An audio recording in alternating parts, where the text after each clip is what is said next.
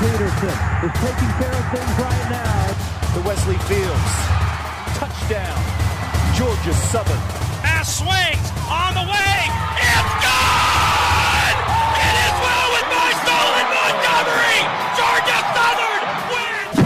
is well with my soul in Montgomery. Georgia Southern wins! Welcome to Georgia Southern Extra. I'm your host, Nathan Dominitz, the Savannah Morning News uh, content, sports content editor and savannah now dot com editor. And we have uh, we always talk about Georgia Southern athletics, and we have a special guest today. Who better to talk about Georgia Southern athletics, especially football, and then Danny Reed, the voice of the Eagles. Danny, welcome to the show. Nathan, I appreciate you having me. It's always nice to reconnect. Yeah, yeah, we we we go back a little bit, uh, a little bit. Which we'll get.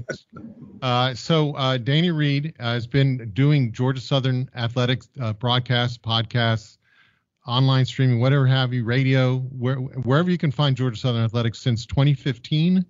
And uh, tw- we were just saying twenty sixteen as far as full seasons. So when did you come into the fray? Why did you jump into the fray there, Dan?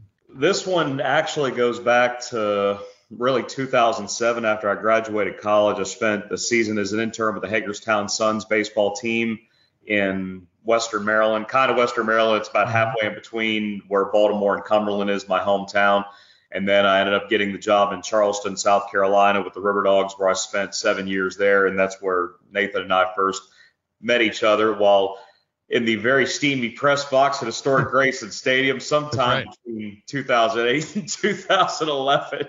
That's but right. Then, then uh, moving on to the Citadel for three years up until twenty fourteen. And then getting back into minor league ball for one season. But this was a job that I kind of always had an eye on. I got to know Chris Blair really well, got to be really good friends with him and his crew. We just clicked right away whenever I was at the Citadel and they were still in the Southern Conference. It seemed like a really cool spot with a lot of passion. And I started to learn more about those and Eagle Creek Water and Eric Russell and just why they felt the way that they did. And then when Chris got the L S U job in the summer of fifteen, I jumped all over it and was lucky enough to make it through the candidate pool, got hired, and got here in September, and here we are. Well, I think everyone can hear that you're you were a great choice. Danny's so uh, he's so spontaneous and spot on and knowledgeable. If anybody who's heard his broadcasts knows that he's on top of things. There's not not any dead air, I don't think, between you and your uh, your peers. Uh, and then Georgia Southern football is always giving you something interesting and new to talk about. Uh, right now we're taping on Wednesday, going into the B Y U game on Saturday, four p.m. at uh, Paulson Stadium, twenty-five thousand capacity Paulson Stadium. And we're looking right now as we speak as a probable sellout, a pretty close. Will they do overflow? Will they do standing room only? Uh, I, I would imagine there's going to be a lot of people on the hills on Saturday. We haven't had a crowd of twenty thousand plus since that Thursday night game against Appalachian State back in two thousand sixteen. And there's a number of reasons. You had the struggles from sixteen and seventeen during some of the Saturday games. Of course, COVID last year where you couldn't get more than sixty-five hundred inside of Paulson. But knowing how well B Y U's fans are planning on traveling and knowing how this is the final home game, it is senior day, where as of right now, I think nineteen seniors are going to be honored.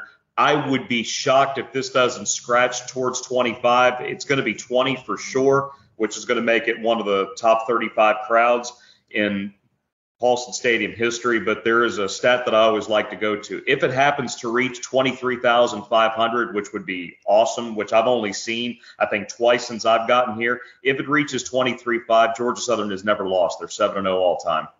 See, he knew that right off the top of his head. He doesn't have a little person next under, you know, next to him feeding him all this information. It's all right, right there, right, Danny? Well, he's invisible. You just can't see him. He's back behind on his shoulder. Yeah, oh, it's like a, a ratatouille. There's a rat somewhere just feeding you all the cooking instructions. That's a Disney reference. We, I know our, our listeners are big Disney fans, I would assume. Danny, uh, you, you, I want to ask, since you do various sports, what, what are the uh, difficulties and about covering each sport, uh, baseball, football, and I think you've done some equestrian recently. I'm not sure. I haven't announced – actually, yes, I did. I, I announced public address at an equestrian event this summer with my girlfriend Daryl Lynn Roberts out at the Agricultural Center that just got finished not too long ago, out like you're going towards three oh one. More of a P A deal, but I never announced something like that. So getting a chance to talk about the riders and the horses. I'm thinking, that's where the big money is, right, in, in public announcing. That's that's what I hear. That's what I hear.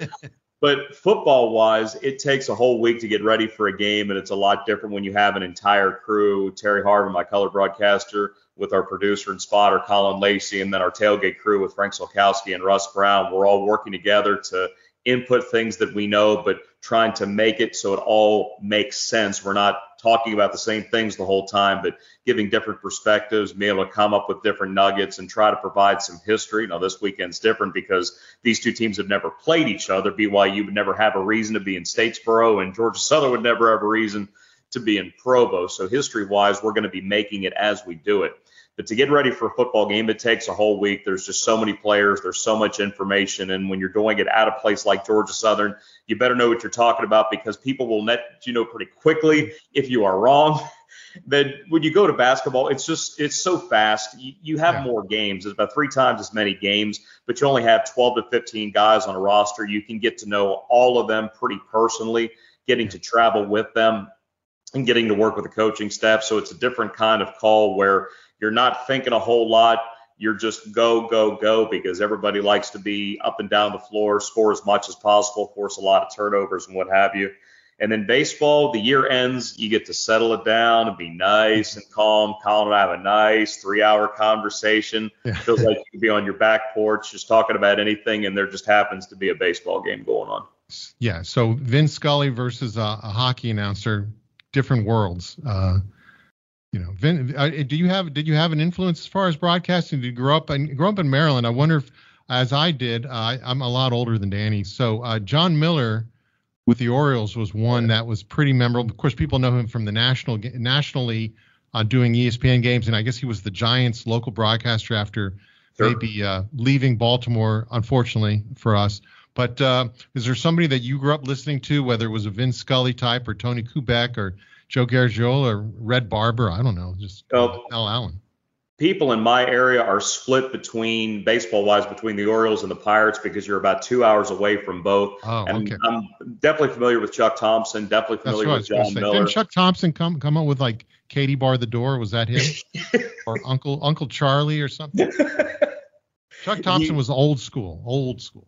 And when you had the old television broadcast for the Orioles on H T S, I grew up watching Mel Proctor and John Lowenstein, and Proctor was a little over the top, but I absolutely loved it. I loved his passion. And then when Michael Ragai stepped into the booth, I wasn't saying that I'm an Orioles fan, but those are a lot of the local broadcasts that we got. And then for the Pirates, heavily influenced by Greg Brown and Lanny Forteri. I mean, Lanny was the voice for the Pirates for thirty-three years before he stepped down in two thousand nine. And the ironic thing is he's actually now a professor of communication at Waynesburg University, where I graduated back in oh seven. So we've communicated Wait. quite Wait, a bit. We just had some breaking news. What's the name of the school that you went to?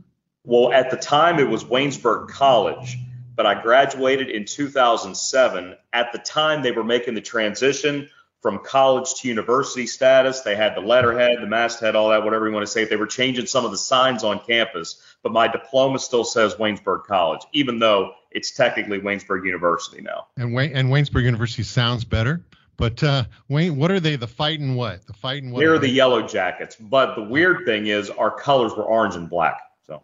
Oh no. Okay. So what kind of Yellow Jackets are orange and black, like Halloween colors?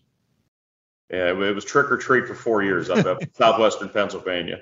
But the, well, a couple of the people that uh, influenced me, being a well, I grew up a Redskins fan. I know they're the Washington football team now, yeah. but I thought Frank Herzog was outstanding. Yeah. I loved listening to him, and I still try to find old highlights. I just love the way he sounds. And like you said with Scully, it's tough to not listen or watch him call a game and not learn something from somebody that's watched that much, not just baseball, but football. He's called so many other sports and so many different venues. You'd be foolish to not take something away from every time he speaks. It's kind of like Al Michaels. These are national people. Um, not that any of our, our podcast listeners may care, but I, I used to work with Frank Herzog as a summer intern at W J L A in Washington, D C. Oh. So I did spend a summer with him. And I, I don't know Sonny Jurgensen, and then Sam Huff just passed away yeah. literally a couple days ago. For people that grew up with the Washington football team, previously known for decades as the Washington Redskins, that was the team, the broadcast team, before it kind of got broken up as uh, radio uh, syndicates and corporations and stuff make decisions that aren't always popular. Uh, but I, while we're talking about D- Danny Reed, the life story here, so what uh, I know you you're probably get get asked most of the time, what's your favorite sport to do, and uh, and do you have any kind of trick answer to that very straightforward question? The answer that I usually give is the sport that is in season. Oh. So to not show favoritism to one or the other. But if I had to show one towards the yeah. other, it's got to be baseball. There is just something so, so special about a baseball broadcast that is made for the radio. Look, I love football. I love yeah. basketball, but baseball really gets to your heart. You have to paint a picture. And, and uh, I don't know if you used uh, the first one of the first baseball broadcasters I ever got to know was the Saint Lucie Mets, Class A Florida State League. And he had a an hourglass that he would flip over. And that's just not high tech. And I said, what, what's that for? And he said, to remind myself to give the score, because he was working yeah. by himself. He, you know, yeah. there's a however many, not one hundred sixty-two, but there's what, one hundred forty minor league games at least? Yeah, give or take, yeah. So, uh, yeah, there's a lot of lonely time in the booth there, a lot of hours to fill, especially during a rain delay or something. The broadcaster for Troy, Barry McKnight, still uses the hourglass trick. Oh, well, I've heard you with him on your podcast. By the way, uh, Danny uh, should probably plug uh, our competition, the, the podcast you do every Monday night with Colin Lacey.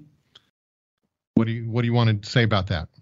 Inside Eagle Nation is every Monday about six to seven p.m. We talk everything going on at Georgia Southern this time of the year. It's mostly about football, but with the overlap season, we've been able to get into a little basketball. We spend a lot of time on our Olympic sports. We have guests most weeks. We've had the our very popular Eagle Tale segment where Roger Inman, who has been here for close to fifty years now, pulls out stories from every possible situation. Those are all backlogged on our website, and you go back and listen to those at any time. We've had some great stories from uh, Rodney Hennon, from Big Frank, from Terry, from Miss Helen Yates, who has been to every Georgia Southern basketball home game since nineteen eighty-six. So she has seen wow. so many great performers at Hanner Fieldhouse, and even going back to the old alumni gym, she was there. She was there to watch Scottie Perkins and Don Wallen, guys that were able to do it during the during the era before we got to watch pictures in color. But she, if there's anything about Eagle basketball, and she's are, are they allowed to uh, have a jump ball if she's not there? Do they wait for her? We we've gotten pretty close to that.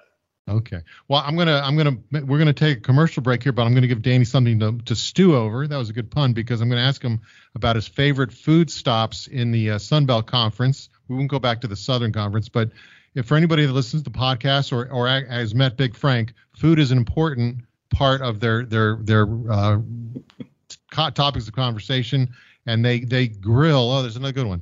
I'm doing this on off my head. Tell me, they grill other broadcasters, other voices of the Trojans, voices of the uh, Bobcats, what have you. They grill them about what are the best places to eat when they come visit on these road trips, right? And so, I, what do what do you tell them when they're saying we're coming to Statesboro? And then what, you, you, what are your favorites of the ones that you've been to in Troy, Mobile, uh, Boone, all the all the now uh, San Marcos, all the different places that you've got to go. They actually pay Danny to do this, by the way, to go eat barbecue at the best joint in town. Uh, he probably even writes it off with a with a receipt. I, we're going to find out. We're going to get to the bottom of this. Uh, but we'll, I'm going to take a break right here. We'll bring back Danny Reed, voice of the Eagles, right after I plug the best source for local news in Savannah, the Savannah Morning News, and savannah now dot com. You want to know the latest on the Georgia Southern football team, and here we are with basketball. Men's and women's basketball teams are doing fantastic. Uh, as we tape this on Wednesday, I think the women have a game tonight. Am I right? Uh, They're actually playing in about forty-five minutes. Okay. Well, I'm I'm keeping you from that, I'm sure. Uh, you want to know about now uh, also Savannah State. We've been writing a lot about them. They had an eight and two season. Didn't get to go to the N C double A Division two playoffs. They got jumped in the rankings on the last weekend of the season. So that was a heartbreaker for them. Um, and also high school, right, in, right during the high school football playoffs. We got four teams in our coverage area still alive. So, so um, you get all that, plus news, features, and opinions. And there's no shortage of any of those things in the Savannah area. If you're not a subscriber, now's the time to try us out. You can get full access to our digital content. Now, the old the old uh, old uh, discount was one dollar a month for six months. But I've been checking this every broadcast, and it's one dollar for six months. one dollar for six months. So like I say, we're practically paying you. Danny's probably got a dollar on him right now to get six months, which will carry you. Oh, he doesn't. What do you know? It'll carry you all the way through. They need to pay him more. I'm gonna, it's on the record.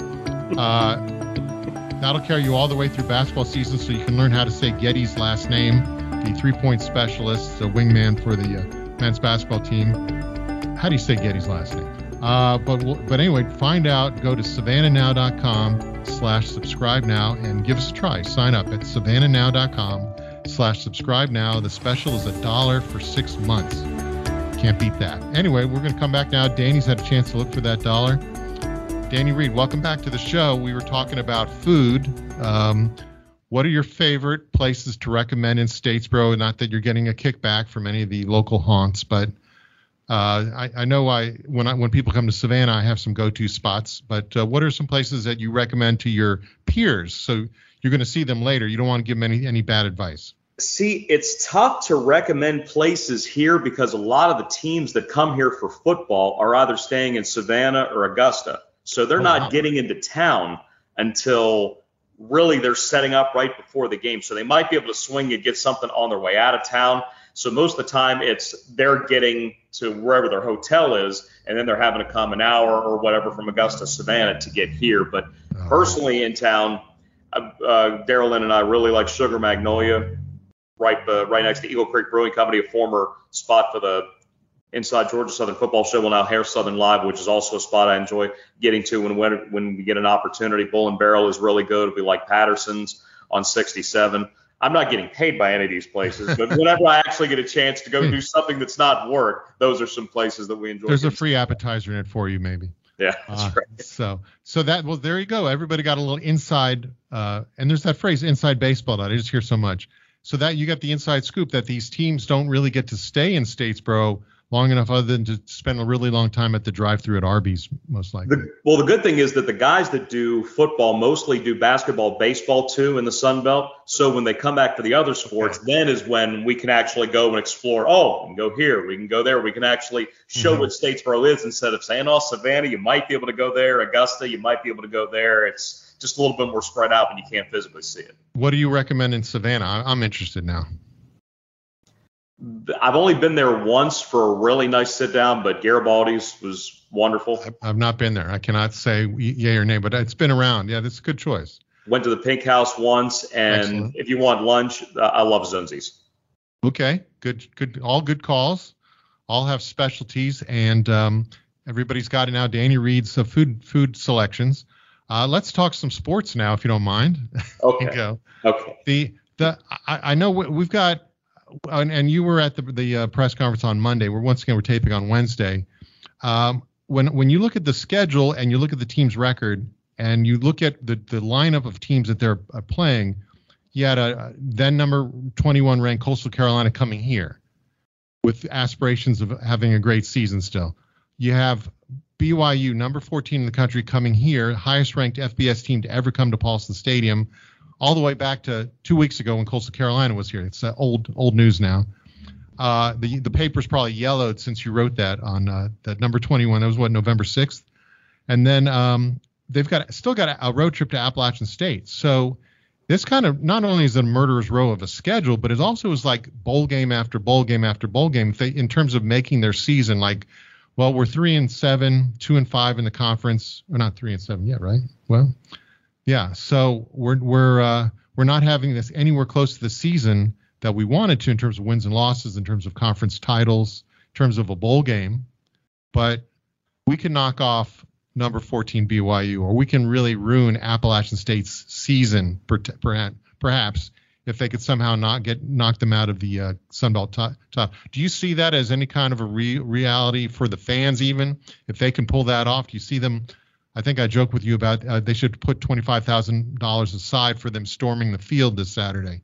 I think that's the going fee, right, for for the fine for storming the field. I don't know what the conference bill is. Yeah, I don't think the Sun Belt has a fine because when the Eagles did it three years ago after beating App State, I never heard a word about it. Then when App State did it earlier this year after they beat Coastal up in Boone, I didn't hear anything about it. But maybe that's just something that takes place real quietly, maybe keep you does things yeah. a little bit differently. That puts a pretty big dent. There, nobody wants to pay twenty-five thousand dollars. So, well, you, and you got four new teams coming to the league, so maybe you could take some of that extra. I don't know. I, I, however, however you want to slice the pie. But really, these games that are left, it's whatever you want to make up. If you want to call them a bowl game, if you want to say, hey, let's ruin B Y U's chance to go to a New Year's Six, if you want to ruin App's chance potentially to win the East Division, then okay. But in App's case, if they win this weekend at Troy, they'll clinch the East. And then Georgia Southern would simply be playing for a rivalry game. But, I mean, next week's next week, and that game will sell itself. Those two do not like each other, but they respect each other because of all the successes that they've had. And that'll simply be to end the season on a good note. And if they want to treat it like a bowl, that's fine. But specifically with B Y U, it's tough to gather a story for this because they don't know anything about each other. Mm-hmm. But going a little bit deeper on it, you've got the Eagles that are going to be led by Clay Helton here in the next couple of weeks. B Y U ends its season next week at U S C. So they've got a live scout basically from Coach Helton, who's going to be at the game. It's going to be a packed house, like we mentioned, for the first time in five years. Both teams do have a national championship tradition. In fact, B Y U won one in eighty-four, the last team from a non-power conference to win one. And at that point, the ranking system changed a little bit. So the powers that be didn't see that happening again, which is why a right. U C F, a Cincinnati is going to have yeah. to do things otherworldly to even get into the college football playoff under the yeah. under the specific scene. But also very proud walk-on traditions. That's how Georgia Southern's program restarted back in eighty-one because everybody was a walk-on, and B Y U is known throughout this country about how many walk-ons they have year by year on their squad. They have a really strict recruiting standard because of their honor code. You've got the mission trip that you have to go on, which in some cases can interrupt a guy's career by at least two years. Right. So they recruit very specifically, and getting guys to buy in and the walk-on program is all part of that. Yeah, it's uh well, let's talk about um, we're not assuming anything about uh, a Georgia Southern upset win. We're just saying that if if it did happen, it would it would kind of make their season. It's it's not exactly a great analogy to like Army Navy, where Navy or Army could do anything the rest of the year, but if they beat if Army beats Navy or if Navy beats Army, that's a good season. That's a good, maybe they've they've raised their bar so much since that was the going motto, I guess. But if you have a great if you're having a good season and you lose to Navy, it's not a good season. If you're having a good season at Navy and you lose to Army, it no longer becomes a good season. I don't think. I don't. I think that the hatred or the rivalry, the respect, respected rivalry, it is. It is a very strong thing. Well, you mentioned about um, bring, uh, B Y U, Brigham Young. The, the players are probably leaning toward a little older. Uh, I was looking at their starting quarterback. Of course, people know who the quarterback was last year. Zach Wilson, sure. number two overall pick, and he had something like um, thirty-three touchdowns to three interceptions. And, you know, I had Dax Milne, who you know now, um, as wide receivers averaging about one hundred yards a game in receptions. So they could throw the ball all over the place. I guess most people saw them when they lost to, if they saw them, they saw them lose to Coastal Carolina in a, a whale of a game. But uh, the new quarterback, Jaron Hall, sophomore, six one, two oh five, he's got um, his, his, I know you know all this, uh, but his mom was a gymnast at B Y U. His dad was a running back at B Y U. His brother was a running back at B Y U. He's a quarterback. You know it's in his genes to to be doing what he's doing, and he um he's got uh, three interceptions, uh, sixteen touchdowns. So he's not quite up to thirty-three, but still an excellent ratio. These guys, they just do everything well, right? There's um I was looking, even their punter, and we the we have a great punter with Anthony Beck. Uh, their punter, uh, Ryan Recco, thirty-three punts, sixteen hundred yards, forty-eight point five average, a long of eighty-three yards. You don't see that every day. A long of eighty-three yards. sixteen punts over fifty yards. So I guess they should anticipate uh, if B Y U does punt, not a great return. Well, part of that is being forty-five hundred feet above sea level. okay. And he okay. actually, he would be fifth in the country in punting average, but he doesn't have enough punts to qualify. It gives you an instance of how good their offense has been this That's year. right. That's right. So every, the, every you look across the board, their running back, I know you guys talked a lot about him on the podcast, Tyler Allgeier. Uh, was he leads? He tied for the country lead with seventeen touchdowns just on his own. Yeah, uh, he's got uh, sixteen hundred yards already. Uh, these guys average over one hundred sixteen yards a game. They just they can run the ball, they can pass the ball, they have great defense, they can punt the ball. Their kicker is excellent. Their kickoffs, I think he's got. Uh, I mean, this is a, just an indication, not not a main point, but forty-four kickoffs, thirty touchbacks. So they and maybe that goes to the uh, the the mountain area, but uh, Provo, but. They do everything well. That's why they're fourteenth in the country, maybe could be even higher. You know, a year ago, they got caught in a bit of a situation because as an independent, when COVID hit, they basically had to redo their schedule. They had six Power Five teams that they were going to play last year. And when they redid their schedule, you had the perfect storm up. It got a lot weaker, and they were a really strong team. Zach Wilson had a lot to do with that, but getting a chance to watch that Coastal game, maybe to see how they might line up against a Georgia Southern version of the option, I thought they should have won the game by two touchdowns because they were just going up and down the field mm-hmm. against Coastal. They were doing whatever they wanted to. Coastal, though, was able to generate a couple of long scoring drives. I think one of their touchdown drives was more than nine minutes. And the best way to keep somebody like that from scoring is don't give them the ball. And even the last play of the game, they stopped Milne at the one-yard line. Otherwise, B Y U would have came back and won that contest. But ever since Lavelle Edwards got there in the early seventies, they've been a team that's thrown the football with, I mean, with McMahon, with Young, with Ty Detmer. They've always had the quarterback. They've always had the receivers, even though they think that this receiving core might be the best that they've ever had. And that's after losing Dax Milne to the draft. And they've had guys like Austin Collie in the past and Riley Nelson. They've just had so much talent up there because they recruit a very specific way. And when you combine that with a guy like Tyler Allgeier, who has over eleven hundred yards rushing and those seventeen touchdowns, he had two sixty-six and five scores against Virginia. And they were up twenty-one nothing, blew it, but he was the reason why they came back and ended up winning that game and scored sixty-six points against a Power Five team. Yeah. They had more than seven hundred thirty yards of offense. So if you have an idea about how you want to stop them, you can say don't let them on the field, but that might be easier said than done. Maybe they give wrong directions to Paulson Stadium. Maybe that's been tried before. Um, you know, they haven't been here before. They don't know where the stadium is.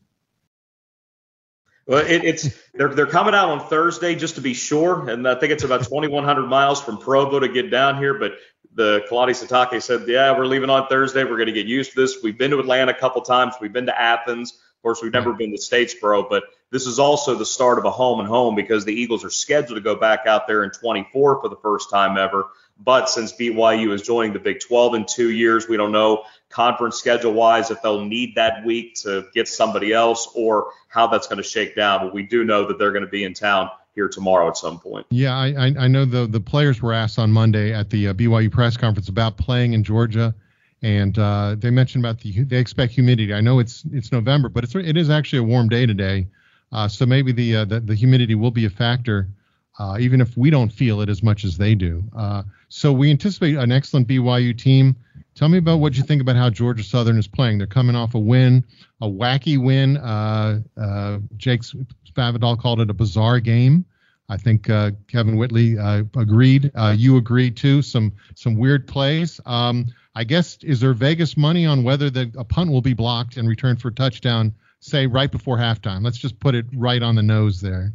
Well, the, the best way to avoid that is to not have to punt, but we'll we'll see if Georgia Southern can shred that B Y U defense. There there are a couple of ways that I think the Eagles can have success, and one, occupying the football like we already talked about. Don't go three and out. Get to third and short, then convert. As an option team, you want the third and one, the third and two, because you're designed to gain three, four yards every play. But consume the clock, run at short tempo. That doesn't mean slow it down, but that means frustrate them at your pace. Don't go with what they tell you to go with.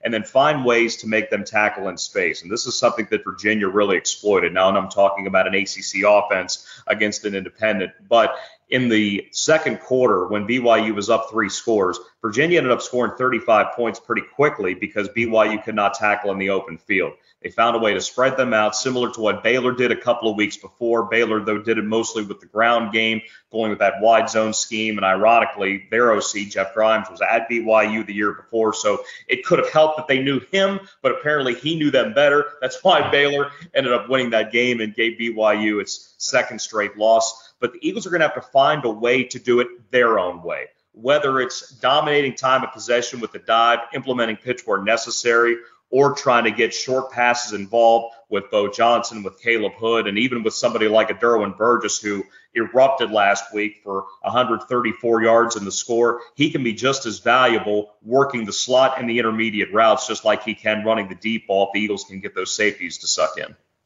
We have so much to ask you about. I know we're running short on time now. Uh, it, it seemed like when, when you're – I don't want to say running out the string, but when a team doesn't have a bowl game to play for, they're not going to be eligible. They don't have a conference title to play for. They have a new head coach who's sitting in the stands or in a in a suite somewhere watching every move. So they have, um, an, in a sense, an extended audition period of four or five games here. What do you think that um, they're going to play the younger guys even more? They've had to play younger guys out of necessity. Yeah. Uh, do you think that they're going to play younger guys even more? And I mentioned this at the press conference. I had to write true freshmen several times. We were talking about Eldrick Robinson, uh, uh, the linebacker, or Cam Ron- uh, Ransom, the, the quarterback, or Derwin Burgess Junior, the wide receiver, uh, and even Jalen White's only a true sophomore, nineteen years old. The, these are guys that you're not you're not phasing out the juniors and seniors, but maybe these are guys that are going to use this this game and the next game to kind of show their wares a little more. Well, like you talked about with the necessity point, because the Eagles have had injuries at wide receiver and at inside linebacker, the youth has had to play. Now, we've waited for Derwin Burgess to show us who he is. He had the ridiculous catch and spin move against Troy a few weeks ago that should have resulted in a touchdown, and I'm sad that he only got fifty-seven yards out of it, but he showed what he could do more so last week, and he also had a catch of forty-one during the third quarter against Texas State. But for Eldrick Robinson and Mike Edwards, two true freshmen to step in that early in the season and started inside linebacker, something that's never been done in the history of Georgia Southern football, you knew that it was going to be growing pains because they had just come off the scout team two weeks before. They weren't even in the mix. They were four and five on the depth chart. But when you get the injuries to Todd Bradley-Glenn, Marquez Watson-Trent, you're trying to figure out who you can put in that gives you the best chance. They both run extremely well. They attack the football in the run game. They've gradually gotten there in the passing game. And I say that because Eldrick had the interception last weekend in the fourth quarter that kind of helped seal the game. But he's off his best performance, twelve tackles, tackle and a half for loss. The league agreed. Defensive player of the week. Right. Edwards had two tackles for loss in the game. And then Tyrell Davis at safety. He ends up with a scoop and score on the punt after Burgess blocked it. Freshman helping freshman. Right. Davis has started the last three weeks. And Burgess was in, in place of uh, Najee Thompson, who is the, the the the the special team czar of the team, if you will. He's he's the stud, and he's the one who's blocking uh, punts. And he probably felt a twinge of jealousy or, or, or pride of, of uh, Derwin blocking that punt where he, I'm sure he would have been. Look, I talk to Najee a lot, and I've always told him, you're going to block one every week, whether he's going to or not. I said, you're going to block one, you're going to block one. But knowing that teams have to dedicate multiple people to keep him away from the punter or to keep him from making tackles because he's been so good on special teams, I still think that gave him a lot of pride to see one of his buddies get the block last week, and especially when you get a touchdown out of it. How, how are you going to – I know it's not the end of the season yet. Still got two more games. But how how do you look at this season, or how do you think you will look at this season uh, as a whole? We we we all came in, in in August talking to Coach Chad Lunsford, who was starting his fourth full season. They were coming off of the uh, New Orleans Bowl victory, a convincing thirty-eight to three win over Louisiana Tech, which I, I don't know if you want to say they talked some trash, but they were certainly confident going up against Georgia Southern, and it, it got turned on its head there. Uh, so Georgia Southern would, had momentum going into the spring. They had a full spring as opposed to the COVID-impacted schedule of twenty twenty. Uh, everything should have clicked, but it didn't. Uh, and we could tear it apart piece by piece. Uh, the quarterback situation didn't didn't flow as it ex- promised to. Um, injuries, like you mentioned, uh, guys going to the N F L uh, who didn't have to, but obviously in their careers that was the best move, to go to the draft or apply for the draft or whatever you want to call it. But they they had strengths and weaknesses coming in, but I don't know if we saw a, a three and seven kind of team uh, coming onto the field, and a coach getting fired at one and three uh, and an interim situation again. And then uh, Coach Clay Helton now uh, itching to get started and already recruiting like a, like a madman, it looks like. So what, what is your, uh, now that I've hemmed and hawed here, what do you, uh, what do you think about the season as a whole? How are you going to remember twenty twenty-one? You know, going into the year thinking that you were going to have to have a new quarterback anyway, because Shy Wertz had already announced he was going to transfer to Louisville and play wide receiver. But then you saw the other pieces leave. Raymond Johnson goes to the New York Giants. Rashad Byrd doesn't opt to come back. Raynard Ellis opted out, then transfers out. Kendrick Duncan, after looking like he could have been the best safety in school history, he ends up transferring to Louisville. He's right. Having a great season. And then you look on offense, the, the injuries started to come with J D King. He re-aggravated the knee after he had the A C L last November. He never really got informed. I hope he gets a chance to play this weekend. I don't know if he's going to be available or not.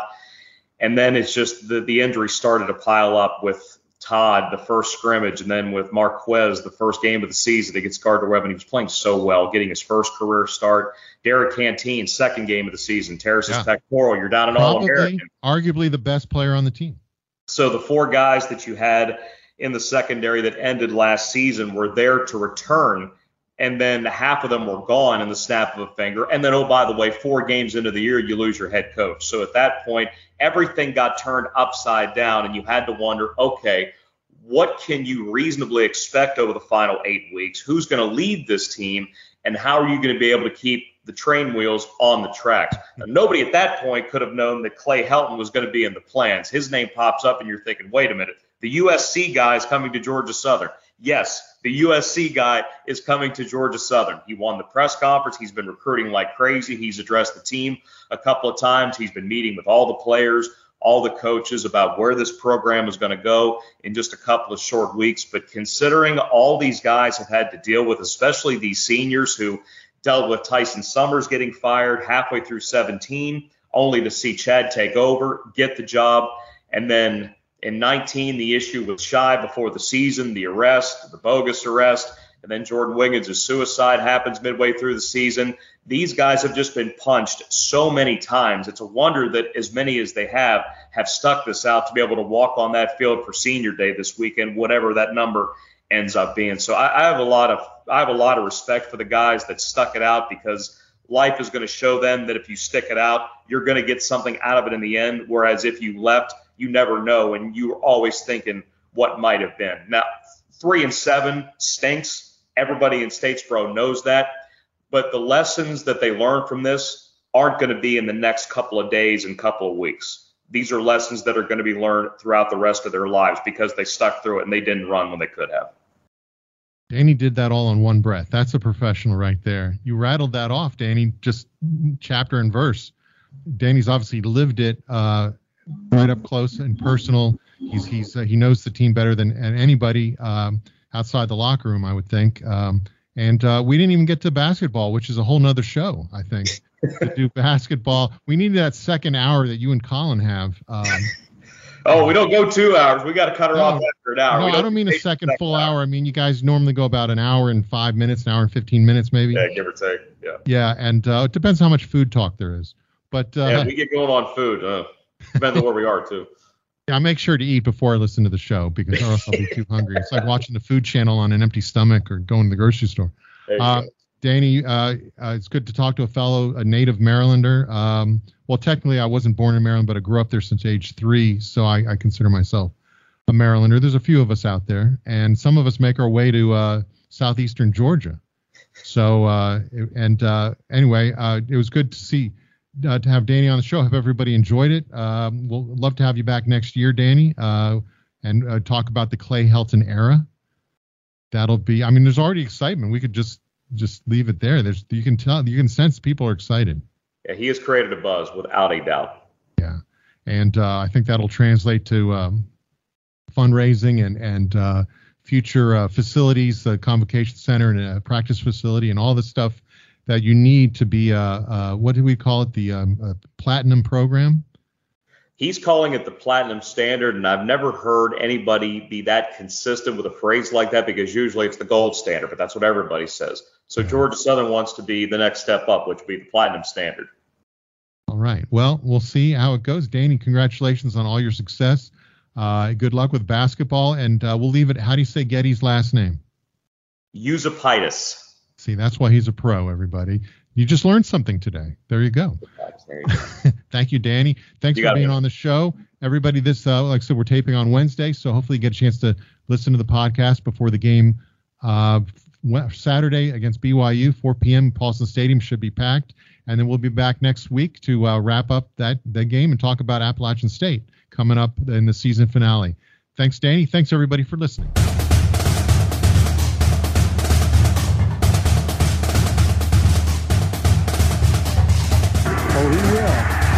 Adrian Peterson is taking care of things right now. The Wesley Fields. Touchdown. Georgia Southern.